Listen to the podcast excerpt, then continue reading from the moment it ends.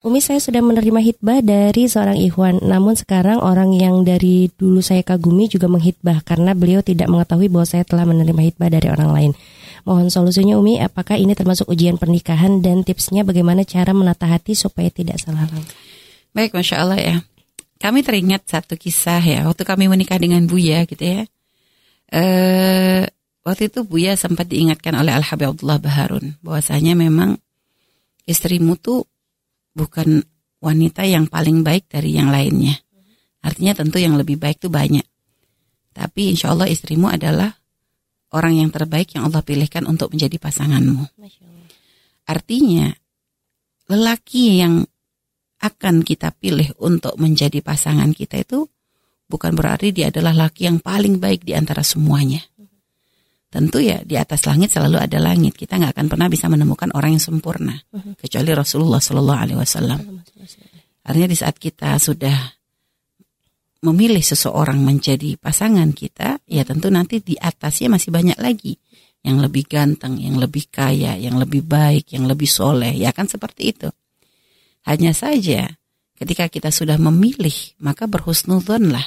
Apalagi jika kita memilihnya sesuai dengan yang diajarkan Rasulullah. Tidak dengan hawa nafsu, tidak dengan pacaran.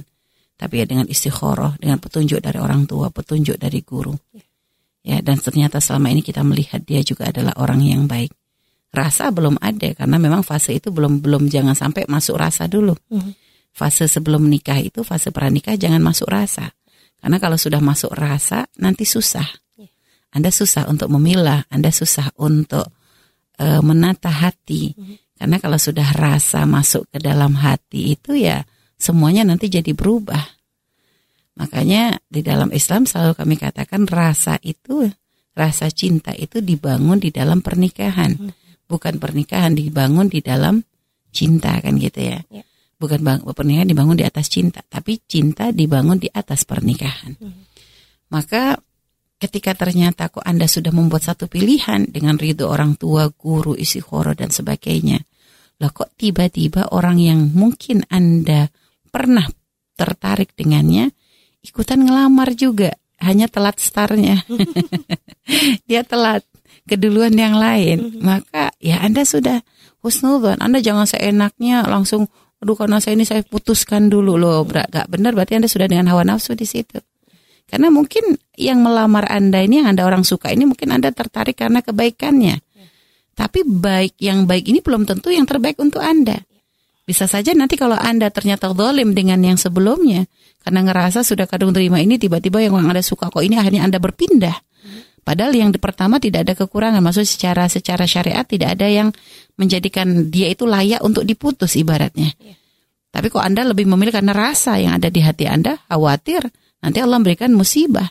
Ternyata bisa saja yang Anda anggap baik, ternyata bisa membawa ketidakbaikan pada diri Anda. Ya. Asa anta syai'an bahwa khairul lakum.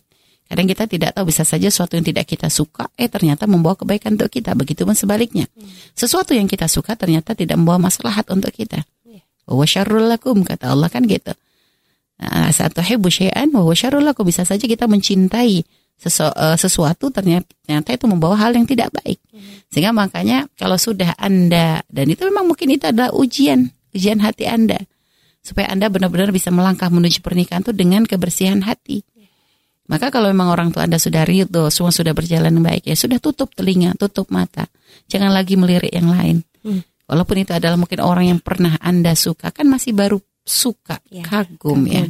Bisa saja ternyata apa yang Anda kagumi dari orang yang tadi Anda suka itu ternyata Anda akan menemukan lebih banyak lagi pada calon Anda yang akan menjadi imam Anda nantinya kan begitu. Hanya Anda kan belum kenal mungkin dengan dengan yang sudah menjadi uh, belum kenal jauh dengan orang yang akan menjadi calon suami Anda. Uh-huh. Sehingga makanya husnudzan selagi orang yang sudah menjadi tunangan tunangan Anda ini ketika Anda pilih adalah dengan melihat agamanya, uh-huh. kesol yang di situ makna kesolehannya uh-huh. ya dan juga diridhoi oleh orang tua, diridhoi oleh guru dan ternyata kok urusan dipermudah. Maka putus harapan Anda dengan yang lain, husnudzan dengan Allah, yakinlah bahwa Mungkin dia bukan yang paling baik di antara semua lelaki, tapi dia adalah orang yang terbaik yang Allah kirimkan untuk Anda. Jadi seperti itu wallahu alam bisawab. Iya, masya Allah. Kadang ujiannya gitu ya, Mi, kalau sedang menunggu hari H. Iya iya. Maka, itu, kadang makanya orang kadang nemuin ada yang lebih ini ada. Ada yang kadang ya seperti itu kasus kadang uh, gara-gara nikah eh nggak taunya man, ketemu mantan. Wah, ini kan bermasalah. ada, ada kadang sampai ada yang sampai pernikahan berpuluh-puluh tahun hancur gara-gara mantan lagi. Nah, ini makanya makanya janganlah cari orang yang punya mantan-mantan. Jadi memang ya subhanallah itu kadang ya ada kadang ya namanya setan itu walan uh, syaitan aja bani ada dan Setan tuh gak akan pernah capek untuk menggoda kita, ya. menghancurkan kebaikan-kebaikan yang kita lakukan.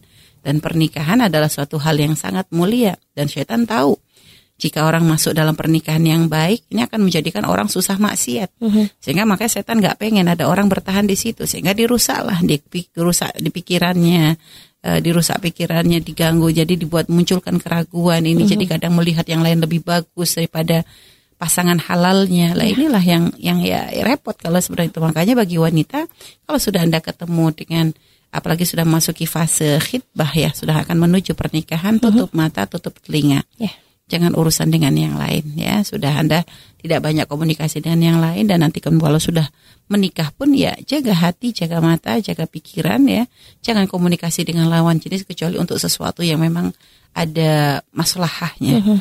Jadi seperti itu Allah alam bisawab. Baik, Pak. Ada tips khusus kami untuk uh, menepis kegundahan biasanya kalau setelah apa setelah menerima hibah dan menunggu hari H itu biasanya semakin memperbanyak ada doa kepada Allah, minta uh. petunjuk kepada Allah dan termasuk dengan wadul basar. Yeah. Wadul basar di sini jaga mata, jaga telinga. Jangan banyak hubungan dengan sosial media. ya. Nah, ini makanya kadang wanita itu ya begitu. Jadi udah ini cerita aku sana sini, yeah. ini iya. sana sini.